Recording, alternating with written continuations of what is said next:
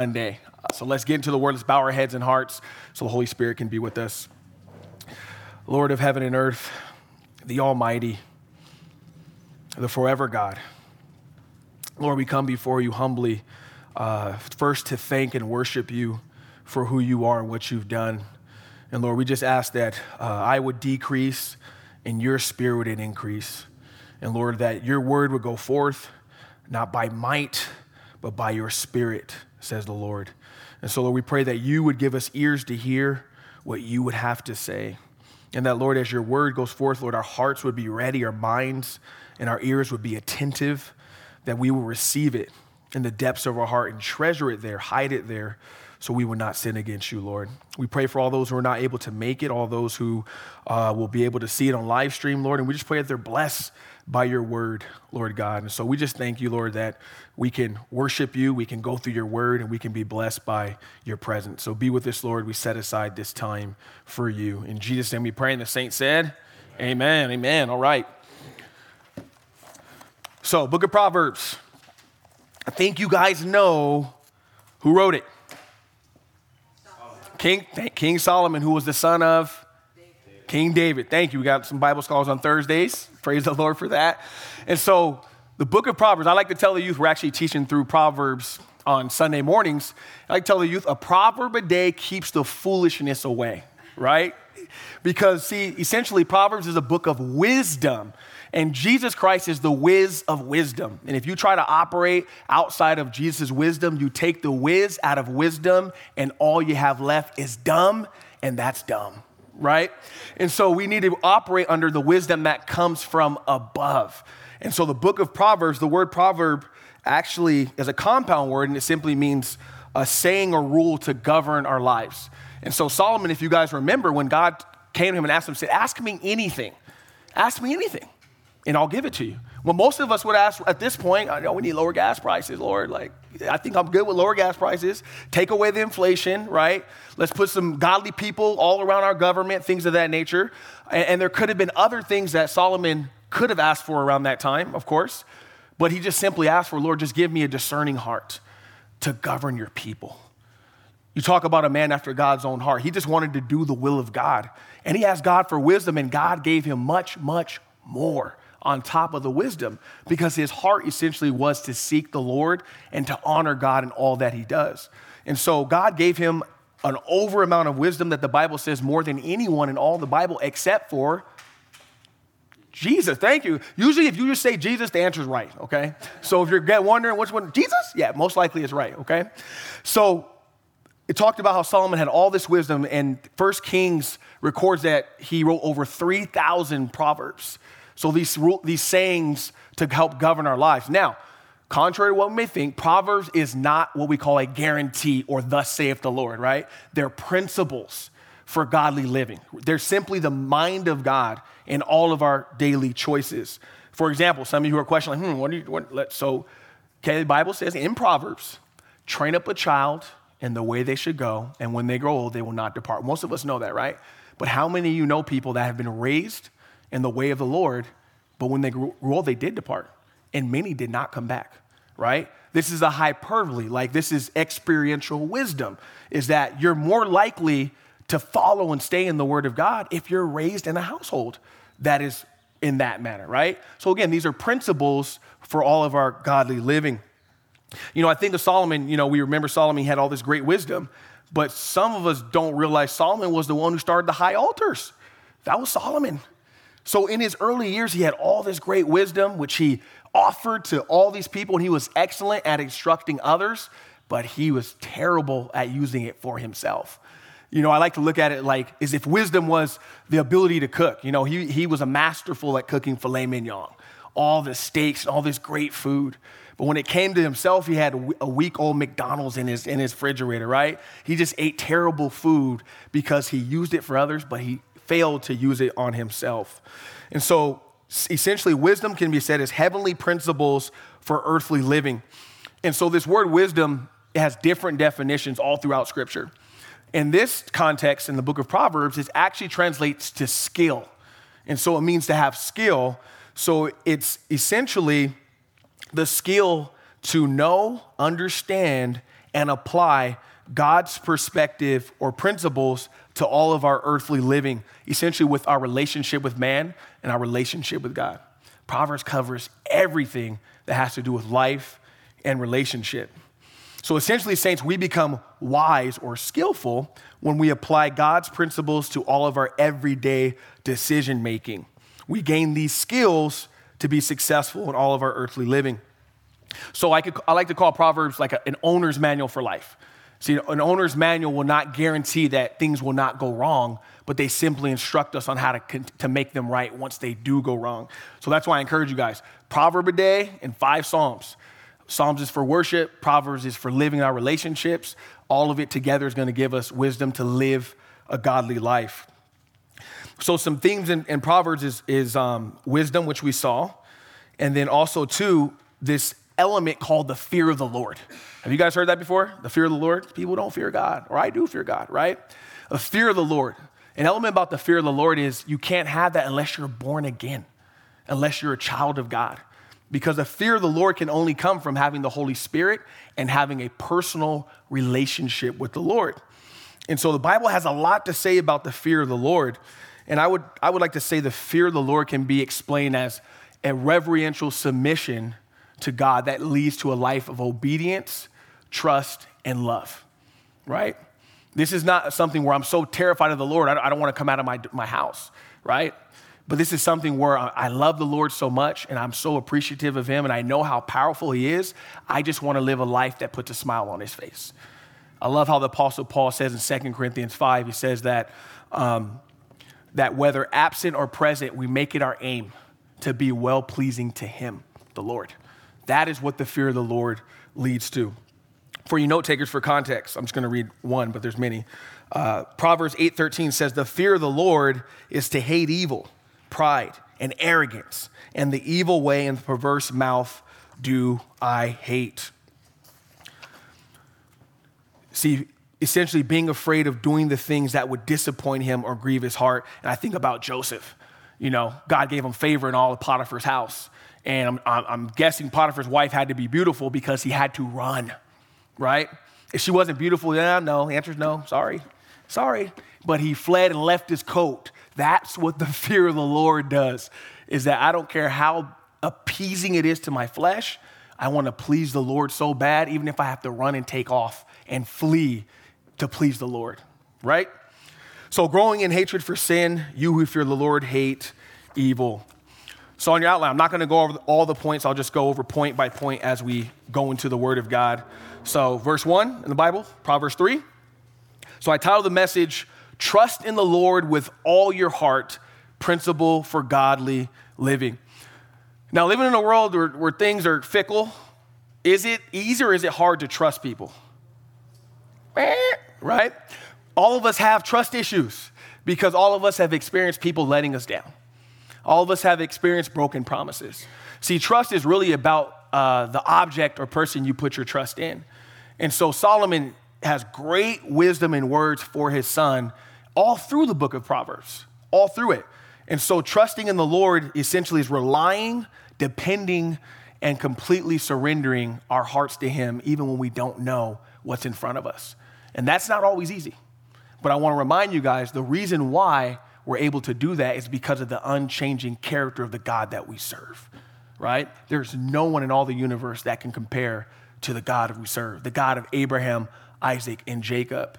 Jesus Christ our Lord, who is the invisible God made visible in human flesh, right? And so, first point on there is live by every word that proceeds out of the mouth of God. Verse 1 Solomon says, My son, do not forget my law, but let your heart keep my commands. For length of days and long life and peace will they add to you. Solomon, uh, in, in this text, and all through Proverbs, it's written a parent to a child narrative, meaning this is a parent talking to their child. And I love that because I'm, a, I'm a parent. And also, God is considered our father. And so, this element of a parent talking to a child is extremely applicable for each and every one of us. Even if you don't have kids, you had parents, right? You had someone in your life who was parenting you. And Solomon starts off with his first exhortation do not forget my law. First exhortation. This phrase, my son, is mentioned 24 times in the book of Proverbs alone. My son, my son, my son, my son. And this phrase, keep my word, do not forget, heed my words, in just chapters 1 through 13 is mentioned 14 times. So this is extremely repetitive. Saints, I think this is applicable for us as parents. We need to be repetitive because kids don't listen, right?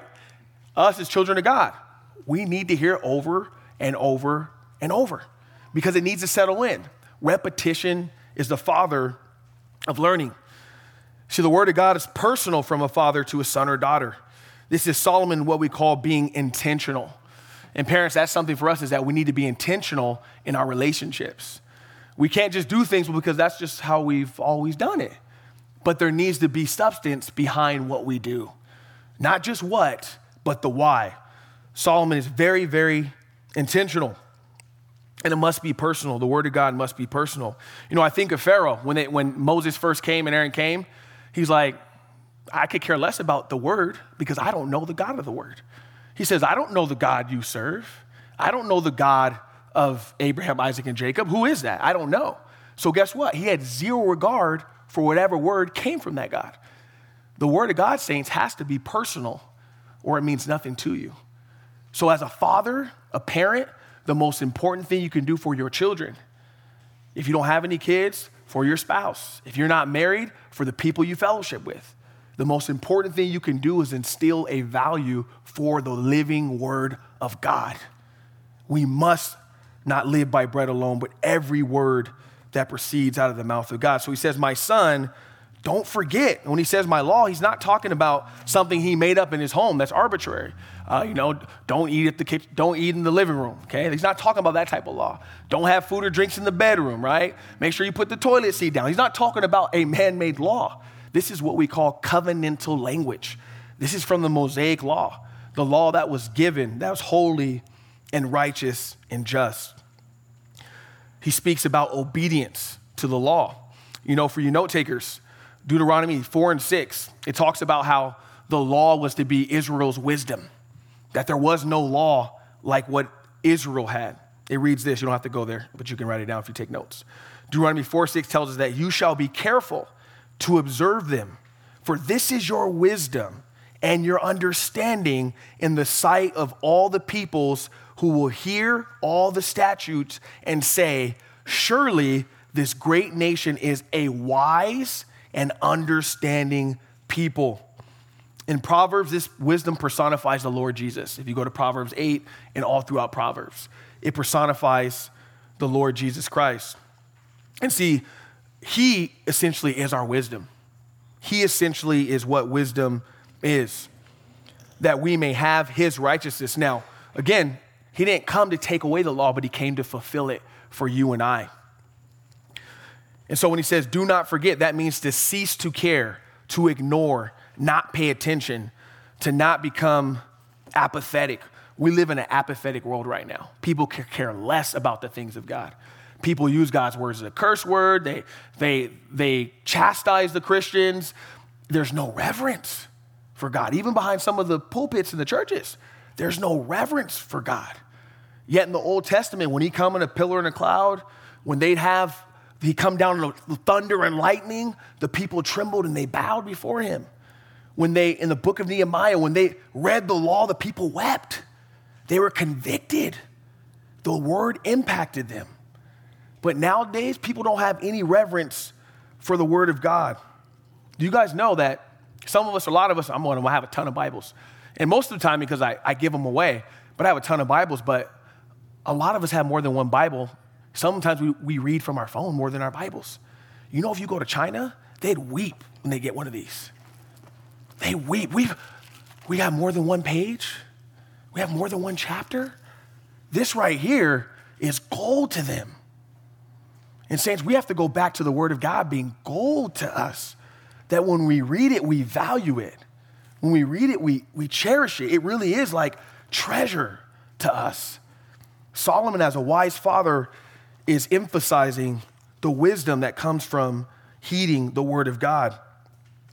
In Deuteronomy 4, verse 9, same chapter, it says, Only take heed to yourself and diligently keep yourself lest you forget the things your eyes have seen unless they depart from your heart all the days of your life, and you shall teach them to your children and your grandchildren. May we cling tight to the word of God. Jesus says, ultimately, saints, on your outline, his word must be written on our hearts, not in our minds only. See, we have to be doers of the word, not just quoters of the word. How many of us know people who just quote scripture? left and right. Non believers can quote scripture. Satan quoted scripture, right? Praise God, you can quote scripture. Amen. But blessed are you if you obey it. Amen. Blessed are you if you live it, right? Christianity is more caught than taught. They can hear what you say, but they watch how we live. Solomon wants his son not just to quote the word of God, but to live by the word of God. Because one thing they can't silence is a transformed life, right? I can talk all I want up here, but if you guys watch me at home and in my workplace and my witness is not there, then what I say up here is null and void. Solomon saying, My son, don't forget my law. Heed it, listen to it, obey it. This is very, very important. That's why Solomon keeps repeating himself. Don't forget my law. Let your heart keep my commandments. When he says, let your heart keep my commandments, it means mind, will, and emotion. Obedience. It's been said that love is the spring of true service to the Lord. We're bound by love and not by law. It's not bondage. Following the Lord is an extremely enjoyable way to live your life, but only when you understand what was done on the cross. Only when you understand how depraved we were, how lost we were, how hopeless we were, and that Jesus had to come all the way down, or he would not have got to some of us, right? Once you understand that, walking for the Lord is just an attitude of gratitude, right? And we can only do it by the power of the Holy Spirit. Psalm 119, 11. I've hidden thy word inside my heart that I may not sin against you. Psalm 119, 97. Oh, how I love your law. It is my meditation day and night. Saints, our goal in obedience is not mere outward conformity to God's will, but a heart that simply loves and obeys Him. See, Saints, we don't just give teenagers a license to drive. That's not wise, right? But they actually go through training, driving hours, and things of that nature before they actually get a license to drive. That's just simply preparation and training. We too, when we're obedient to the commands of God, it's training for us to enjoy all that He has for us and not lead us to destruction.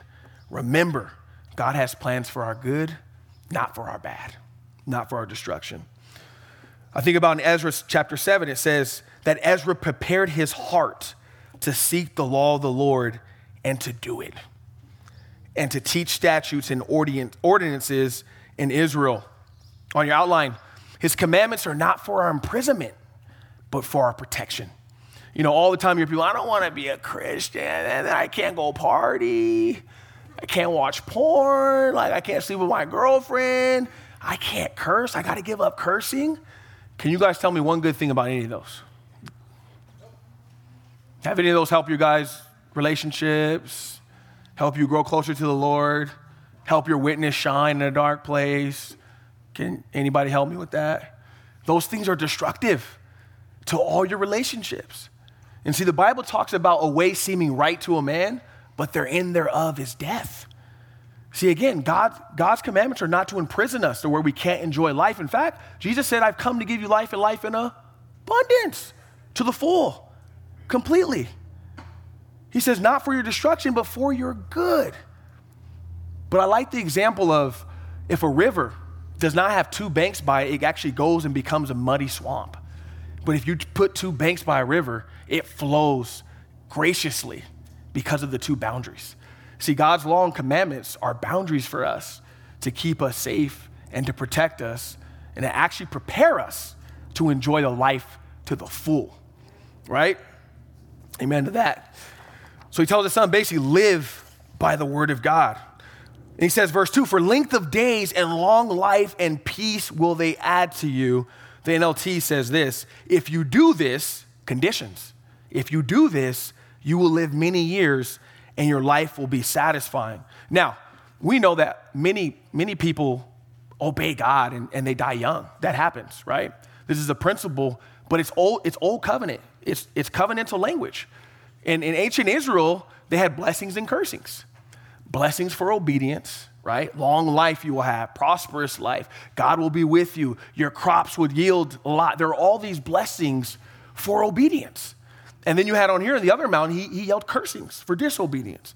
Is that your life will be short, it'll be cut off, the women will be barren among you. There are all these consequences for not obeying the Lord. And so Solomon, as a king, and I don't know if you guys knew this, the kings had to memorize the whole Torah. Five, five books, not chapters, not verses. For those who complain, I can't memorize half a verse, right? Psalm 23 is six verses, I can't do that, right? Chapter, not just chapters, entire books Genesis, Exodus, Leviticus, Numbers, Deuteronomy. They had to memorize that. So King, King Solomon was well, well versed in Mosaic law, well versed in the Torah. And so he uses covenantal language that you will be blessed. Length of days and long life and peace will they add to you. See, saints, there's great reward for obedience. Here's the sad part most of us want A plus blessings for D minus obedience. We want the Lord to bless us, but we don't want to really obey that much, right? That's just not really, it just, well, Lord, I want to, but I kind of, I sort of, and I'll do that, but then you have, we don't make conditions with the Lord. He lays out the blueprint for us, right? So I love how Solomon, in this moment, right here, is laying out the foundation of heeding the word of God, not just being a quoter, but a doer of the word. See, Solomon first gives instruction, and then he tells his son why. Hey, heed the word of God because it will add blessing and long life and peace. Parents, this is something to take note to. And those of you who are not parents but will be, those of you who have grown kids, because this is important, just your, your communication in general. I have fallen into trap sometimes, and I know some of you parents are here too. Do it because I said so, right? Be honest, we fall into that sometimes, right? But it's really important to take heed that he doesn't just give an, an instruction, but he tells them why.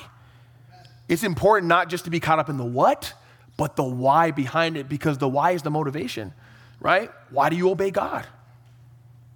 Right? Is it out of love or is it out of obligation? Because if I feel if I don't obey him, then he won't bless me, then I can't do that. That is not love of service, right? I want to obey God because of what he's already done for me, right? He's already paid the price. I have the Holy Spirit. I'm heaven bound, right?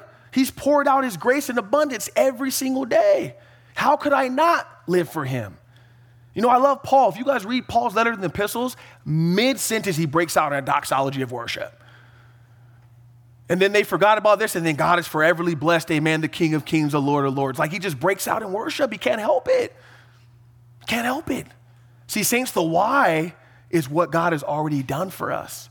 Paul says, the love of Christ compels me, right? He says that Christ died for all, that those who live for him live would no longer live for themselves, but for him who died for them and rose again. That's the why behind it. So Solomon tells the why. See, why is it so important? Because we serve God out of love and adoration because of what he has already done. I thank God my wife already loves me. Like, the, the deal's sealed. I don't have to do any more for her to love me, right? We're married. But I'll tell you this when I come home and I empty the trash and I help clean up the house and I do my part, it really makes our relationship that much better because I ease a burden off of her.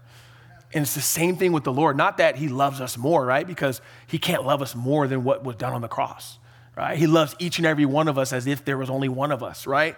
The love is completely poured out, but it really draws us closer to our relationship with the Lord when we love Him out of just complete adoration.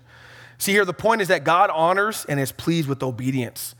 Honoring father and mother is actually the fifth commandment and the first commandment with promise. You can say it loud. First commandment with promise that you may live long in the land. So he's using, again, covenantal language. Simple application. When we drive on the road or take a road trip, we can minimize our changes, uh, chances of an accident or danger by simply following the traffic signs, speed limits, traffic laws. If I exercise, take care of my body, watch what I eat, I'm more likely to physically live longer in this life. This is a principle, right?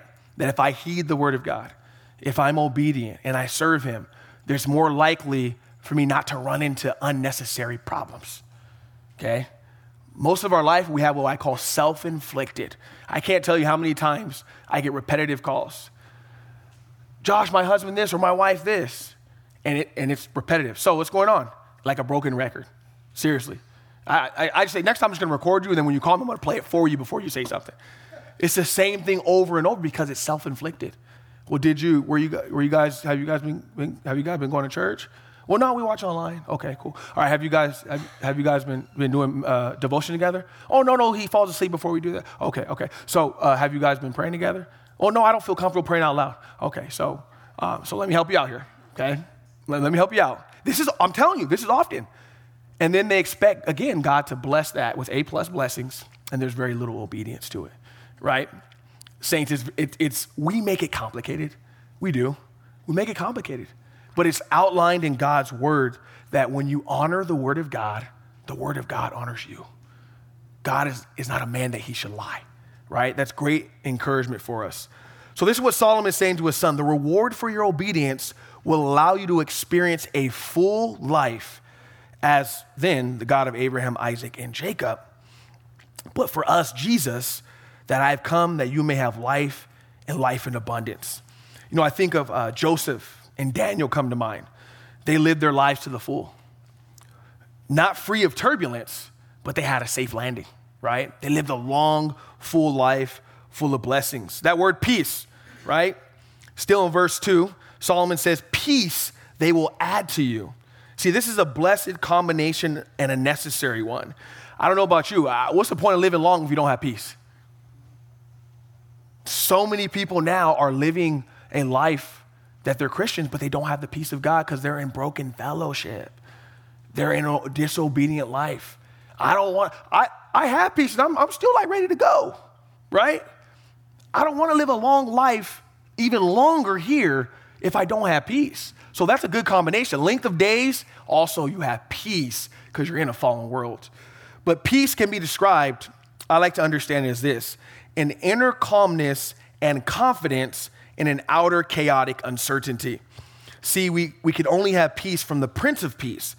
For you note takers, for context, Romans 5 1 says this Therefore, having been justified by faith, we now have peace with God through our Lord Jesus Christ. How many of you here have dealt with anxiety? I have. I've had anxious moments. Have you guys dealt with worrying about something? I have. If your hand's not up, I mean, praise God, you're, you're strong, okay? Um, but we all deal with these moments of uncertainty.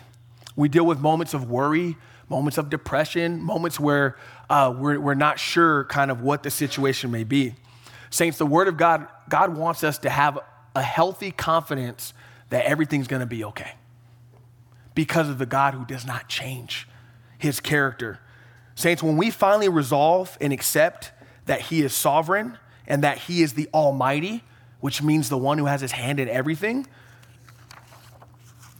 we can have a great deal of peace in our lives. Not when we disobey, but when we walk in His will. You know, I think about how in the world can Daniel, you know, in the lion's den, he was about 80 years old already, okay? In his 80s. How in the world was he able to fall asleep in the lion's den? I don't know, but I wouldn't have been able, I, I'm like on the wall, hiding, right? But Daniel slept in the lion's den, fell asleep because he had the peace that comes from God.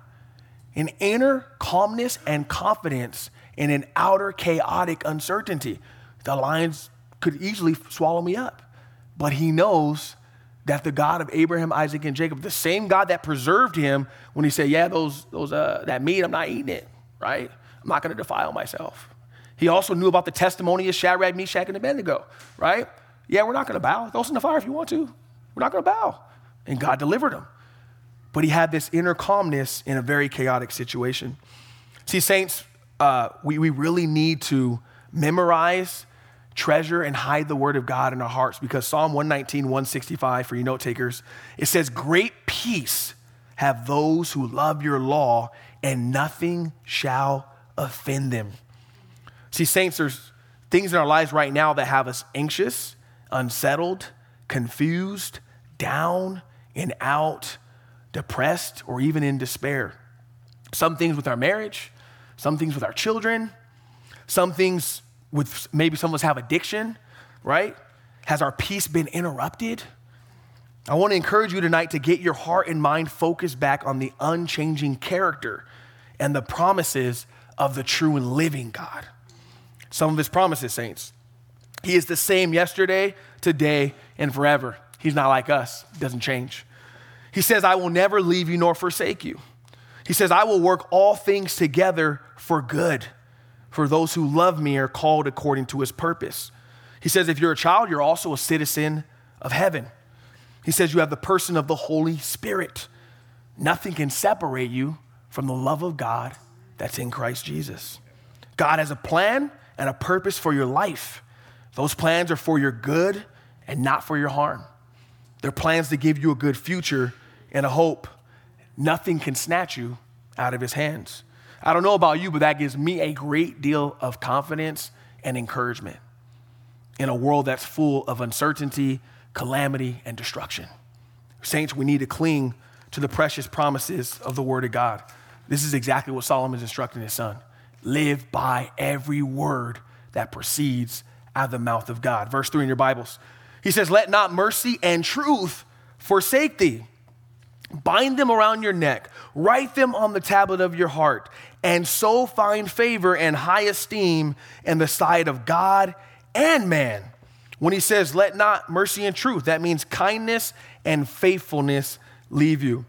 Now, these two verses of mercy and truth, they're often paired together throughout Scripture. They give a great balance to our lives, and what they really do is they reflect the unchanging character of the Lord our God. See, what it is is that He expresses mercy and truth to us, and we're called to express mercy and truth to others. And I know that's hard. See, these are the fruit of the Spirit. These are what reflect Jesus in us, and we are to remember to pray for more and more. Solomon knew very well that his son needed reminders to hold on to these virtues. They needed to be remembered and stored in his son's very being. See, saints, the law was given to Moses. But grace and truth come through Jesus Christ. May we always remember that we are ambassadors for Christ. We need to be loving, kind, and truthful all in one. I like to tell people the gospel is offensive enough, it does not need our help, right? It's already offensive, it's a stumbling stone. And when you try to add your aggressiveness and your rudeness to it, it just really takes away from the gospel, right? And so we're called to be kind and truthful. It's been said that truth without love is brutality, and love without truth is hypocrisy. We're called to have them both. See, Jesus is our best example of balance. The woman caught in adultery, right? He knew that they set her up, but he comes and he vindicates her and says, Neither do I condemn you. Go and sin no more, not go and sin some more right? You see the balance. There was grace and mercy, but there was also truth. You can't continue to live a life of sin. To the Pharisees, if you if if you haven't sinned, cast the first stone. Go ahead, right? And I believe he might have been writing the Ten Commandments in the sand or their sin. I don't know. No one knows. You can make speculations, but a perfect balance of mercy and truth it gets the job done.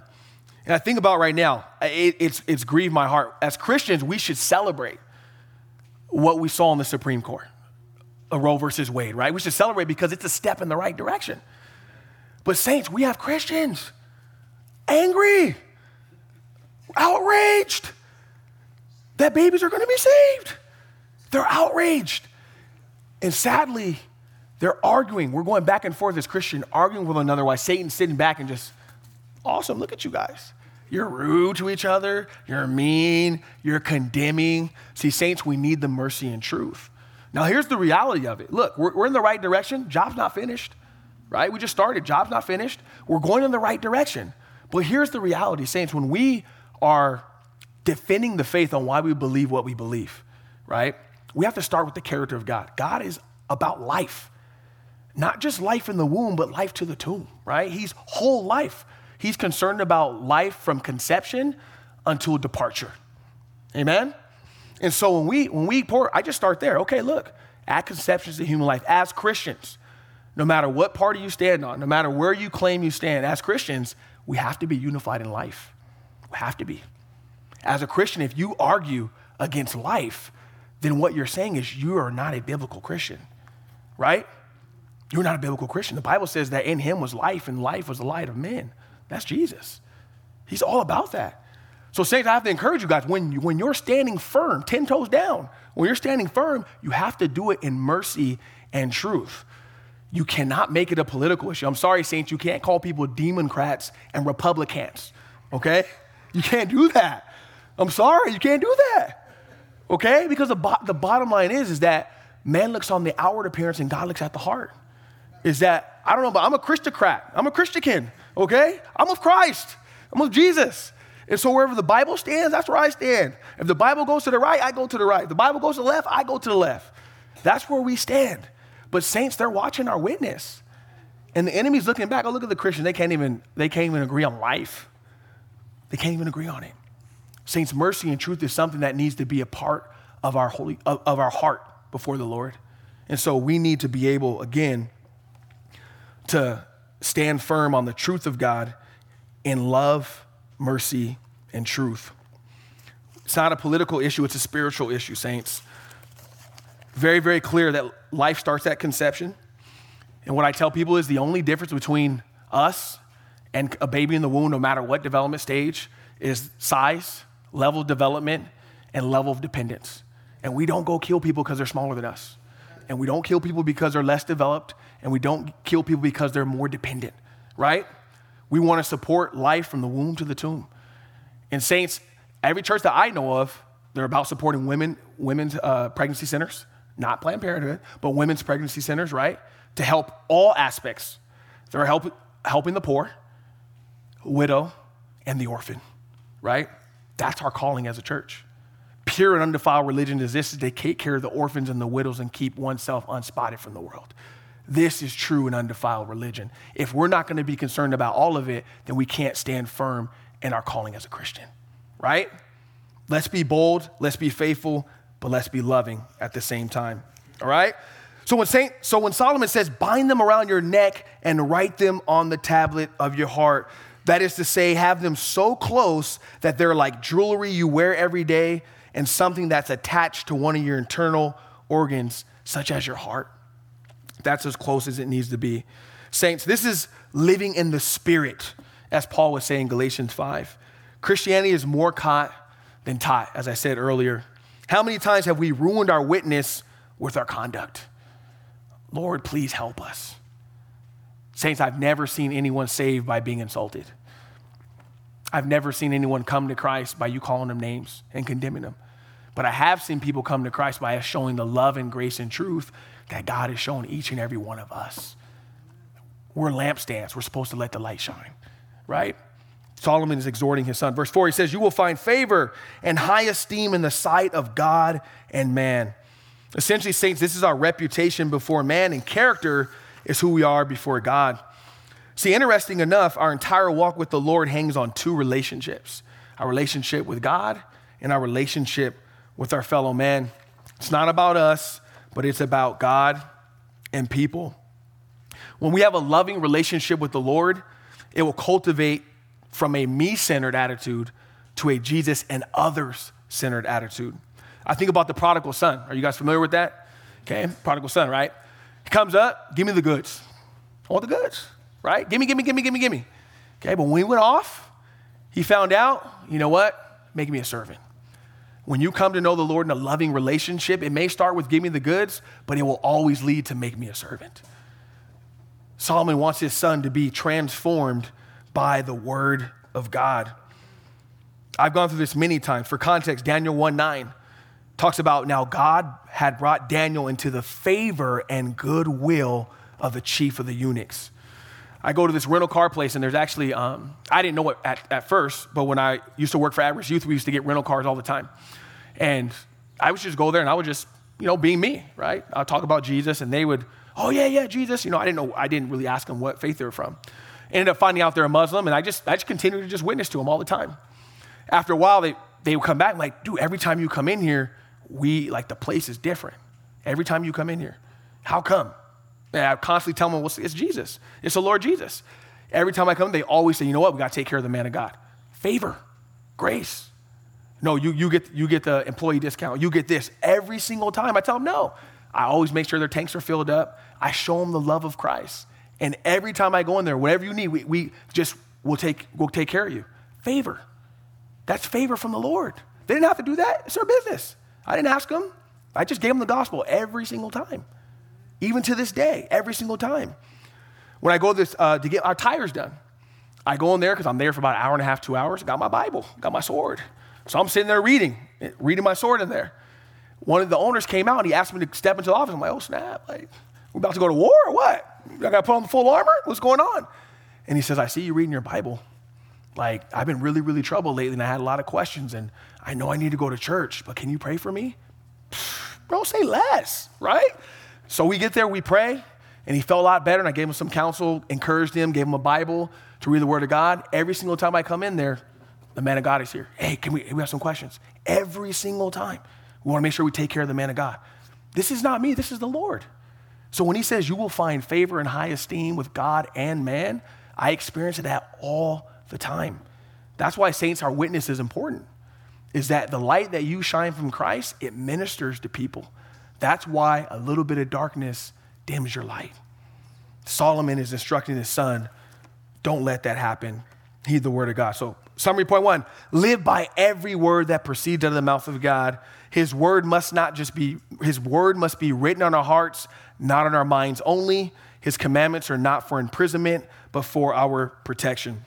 I'm about to super speed this up. Point two seek ye first the kingdom of God. Verse five, he says, Trust in the Lord with all of your heart and lean not on your own understanding. In all your ways, acknowledge him, and he shall direct your path. I could say that. I could preach on that for months and years.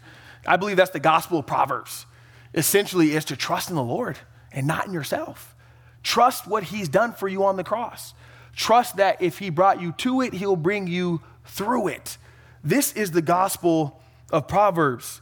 To trust in the Lord means to rely on and obey the Lord even when we do not understand, but we know his character. The word trust, the key word of this section.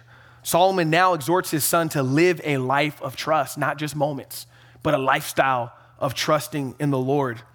The, Lord, the word translated trust in this section, it means to lie helpless, face down. It pictures a servant waiting for the master's command and readiness to obey, or a defeated soldier yielding himself to the conquering general. To trust in God means to be unbottom of yourself and of every creature, and to so lean upon God that if he fails, you sink. This is total reliance on the Lord.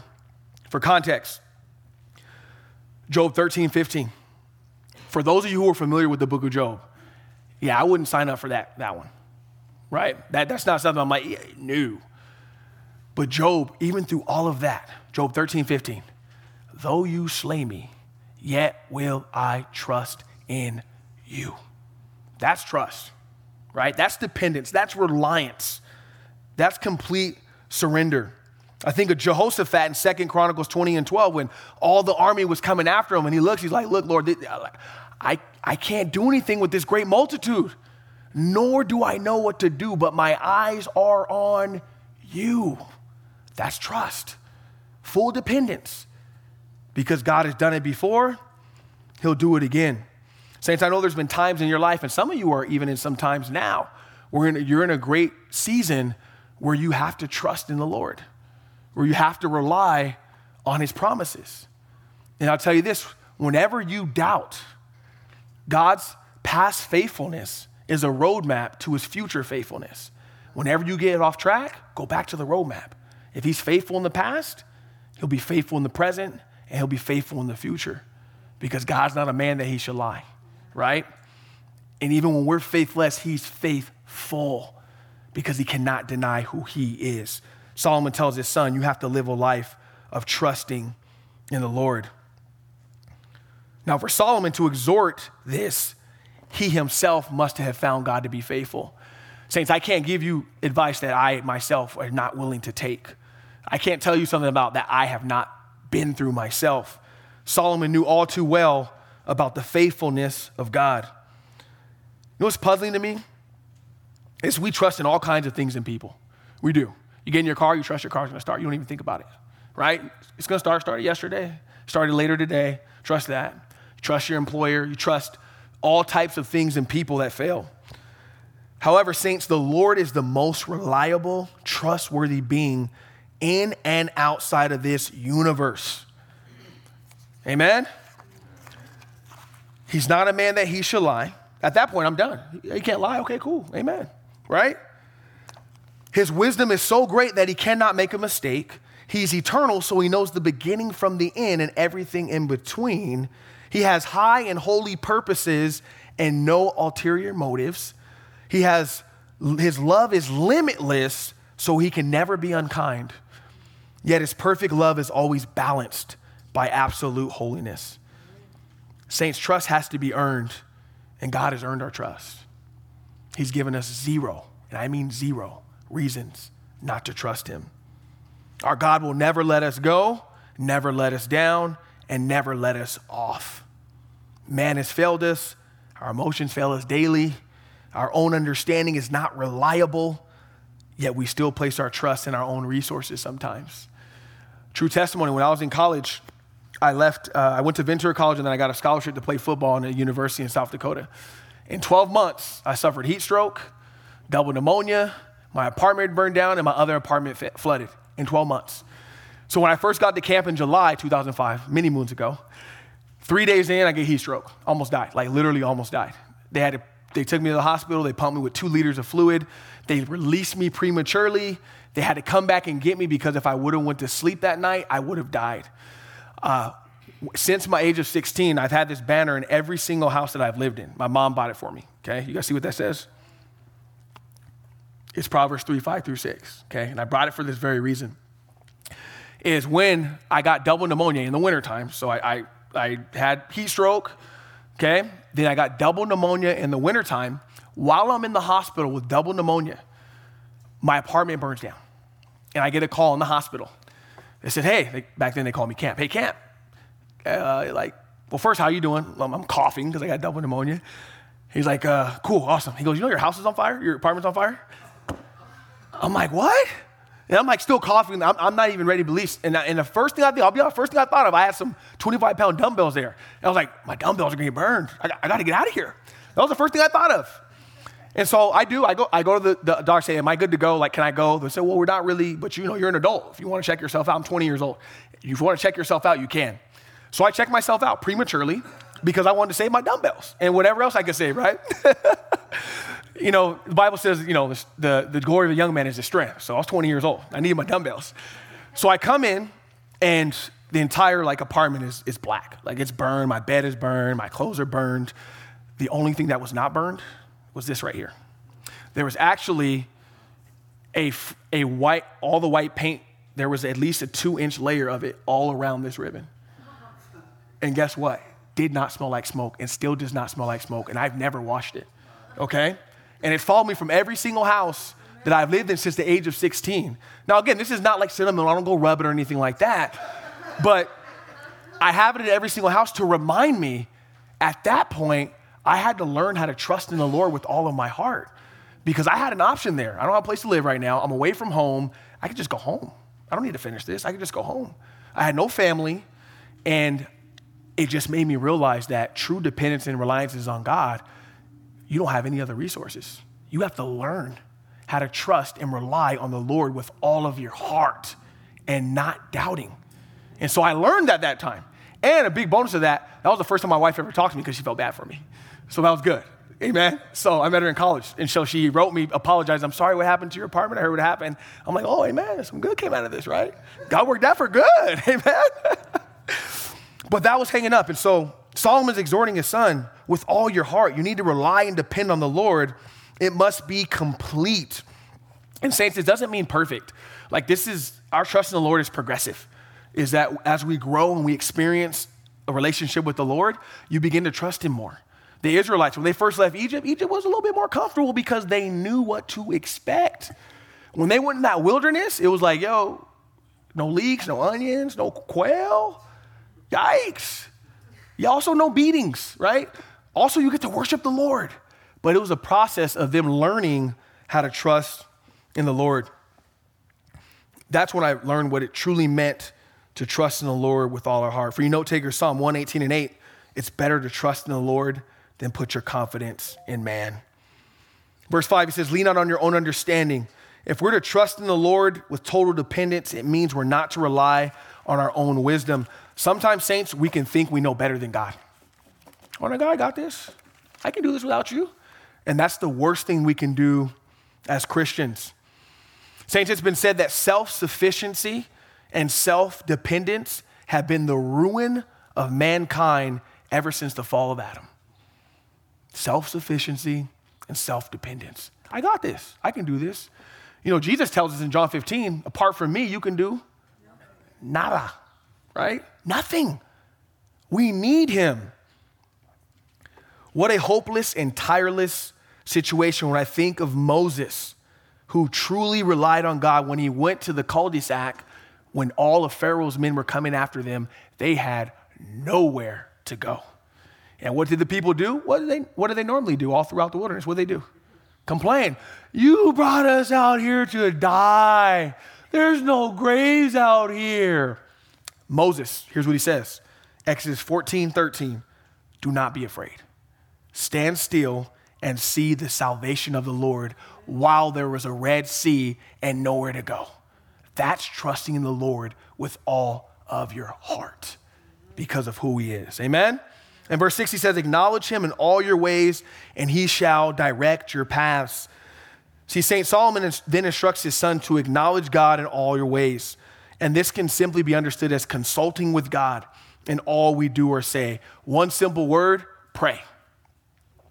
Pray. The Bible says to pray without ceasing. Prayer is our greatest privilege as sons and daughters, is that we can commune with God anytime, any place, anywhere, for any reason. And the Bible says this is our confidence that anything we ask, He will give us according to His name and according to His will. But, but saints, we pray less, not more, right? It's one of the most underestimated, underused privileges as children of God. Is sometimes we pray because we don't pray because we don't get answers right away. But saints, we have confidence that He hears us. And sometimes it's no, sometimes it's slow, and sometimes it's yes. But He always answers. And so, saints, we're to acknowledge God, we're to pray without ceasing. He says, My house shall be a house of prayer. The fervent, effective prayer of the righteous availeth much. You guys heard of Charles Spurgeon, right? Most of you. Old school preacher, 1600s. They asked him, What's more important, the word of God or prayer? Responding like only Charles Spurgeon can respond, Well, what's more important, breathing in or breathing out? You need them both, right? You need them both. But we can't have one without the other. Saints, God's word reveals the God of the word. How easy can we get caught up in doing what we've always done? My encouragement to you in seeking the kingdom of God and all his righteousness. When you wake up in the morning, acknowledge God. In your marriages, acknowledge God.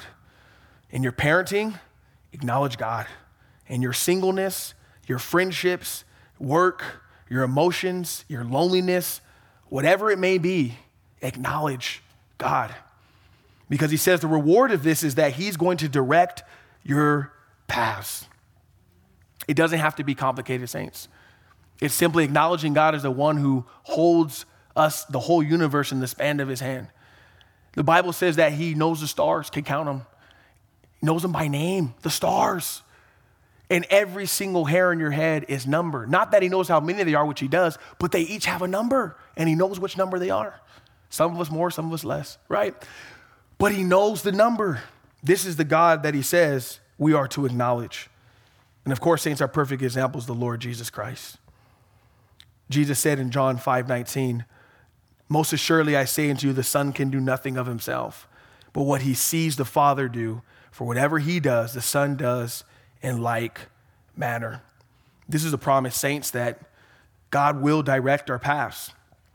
One of the most common questions I get as a pastor is what's God's will for my life?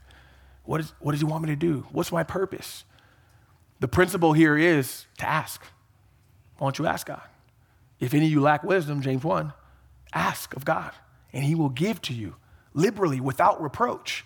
But you need to ask in faith, right? Because without faith, it's impossible to please God. Without recognizing that he is who he is and that he's a rewarder to those who diligently seek him, then why would he grant that if you don't trust he will give it to you, right? So if you want to know the will of God for your life, ask, seek, listen. For me, and I encourage you guys, and you guys have heard it from Pastor Dave, I encourage you guys to get a prayer journal. For the last several years, I've kept a prayer journal. And every time I've, I've from time to time, I'll go back. I'm just amazed at how faithful God is with his yes, his slow, and his no. I look back and I'm glad you said no to that one. And I'm glad you said slow to that one. And I'm glad you said yes to this one. When you look back on your lives, you have a lot of answered prayers, not the way you wanted to, but the way that was best for you and God's plan for your life. Amen? We must seek ye first the kingdom of God and his righteousness. Verses 7 and 8, and I'll steamroll through a lot of these verses. He says, Do not be wise in your own eyes, fear the Lord and depart from evil. It will be health to your flesh and strength to your, strength to your bones. This phrase, do not be wise in your own eyes, it actually gives us an understanding and definition to lean not on your own understanding. Guess what? We don't know everything. Shocker, right? We don't know everything. We're actually very limited in what we know. And we're even more limited in what we hold, right? We only use about 20% of our brain. Okay? God is infinite, He's eternal, He knows the beginning from the end, He's the first and the last, and everything in between. And we're not even the first or the last. We're barely in between, right? So Solomon says, Do not be wise in your own eyes. This is to regard our wisdom as better and greater than God's. Anyone who claims they know more than God is one destined for destruction as pride comes before a fall and a haughty spirit for destruction. Saints, we see this in all the cults. Mormon church. Whoa, whoa, whoa, we have another testament. The first one wasn't good enough, right?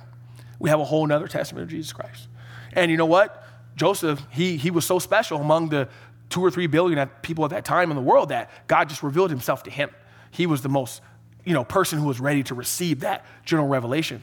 You don't know more than God. That's what he's claiming he did. We see this in politicians.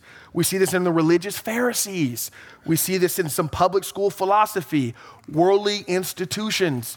Paul's warning to us is therefore those who think they stand, take heed lest they fall. Paul's warning to us is professing to be wise, they become as fools.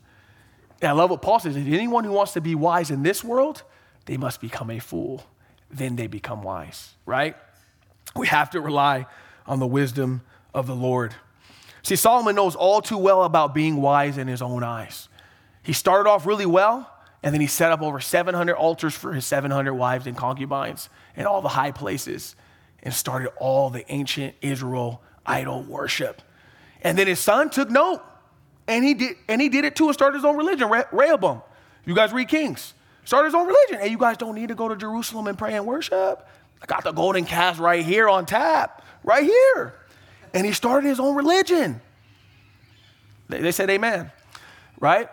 So, saints, we have to remember again, we can't lean on our own understanding. And fear the Lord and depart from evil. Notice how those two are one and the same. You can't fear the Lord and draw near to evil at the same time.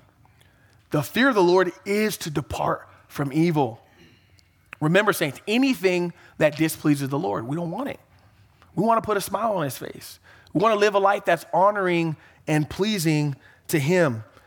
And then he tells them, this is going to be, in verse 8, it will be health to your flesh and strength to your bones. This is going to help you. Now, again, it's covenantal language. When we truly fear the Lord, his passions and his affections become ours. We don't want to do anything to disappoint him, grieve his heart. Thus, it draws us further from evil and closer to Him. Many times in my life, when I was with opposition for my faith, even on the job site, I just couldn't keep silent. I couldn't hold it back, that which the Lord has given to me. That is a result of the fear of the Lord. When he says health, that word actually means medicine or healing. He says it will be medicine to your life with the Lord. It will be healing in areas where you're weak. In essence, the fear of the Lord cures us from worldliness, sin, and evil. See, when you have the fear of the Lord, you're not concerned about what the world says. You're only concerned about what the Lord says. How can we grow in our fear of the Lord, saints? You ready? Spend more time with Him. Spend more time with Him. In His presence, in His word, like the psalmist saw in here, 119, 148, David says, My eyes are awake through the night watches that I may meditate on your word. When was the last time you woke up at 1 a.m. and just drove in? When was the last time you set a clock? I'm gonna wake up in the night watches. I can't wait to meditate on the word of God. I can't wait. When's the last time our hearts have rejoiced at the word of God as one who has found a great treasure? When's the last time? Saints, the exhortation is for us to draw near and near and near. And we'll end there and I'll finish next time. I might even be up here Sunday. Hopefully, Pastor Dave's here, but if he's not, we'll finish the message, right? Amen. So, in review, live by every word that proceeds out of the mouth of God. Seek ye first the kingdom of God. Saints, the Bible says, He who trusts in his own heart is a fool. A healthy fear of the Lord will have us depart from evil, not draw near to it. Worship team, come on up. And Saints, as we close, I just want to give out exhortation. Usually on Thursday, mostly everybody say, but you never know, right? Bible makes it very clear that God wishes that none shall perish, no, not one. That our life here is just but a vapor. We're here today and we're gone tomorrow. And that all those who don't know the Lord, the Bible says that they're in bondage to the fear of death all the days that they live. But it also says that while we were sinners, Christ died for us. We were doomed. We were destitute. The law pinned us up in a corner.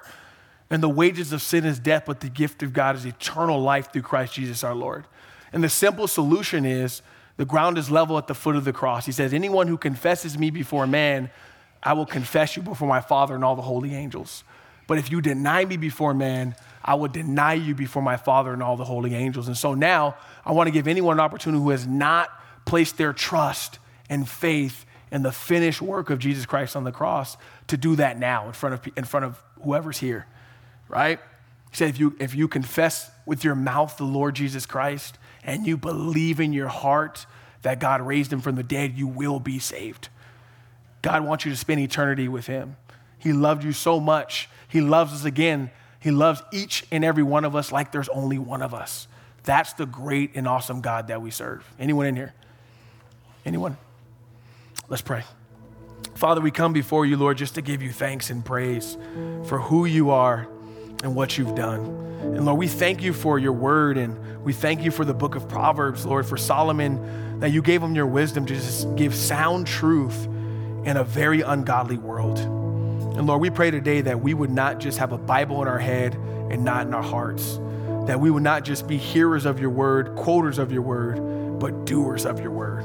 And so, Lord, we ask that you would go with us, you would go before us, that we would be soldiers for the cross of Calvary that we would not be ashamed of the gospel, for it truly is the power of God into salvation to all who believe. We love you, Lord.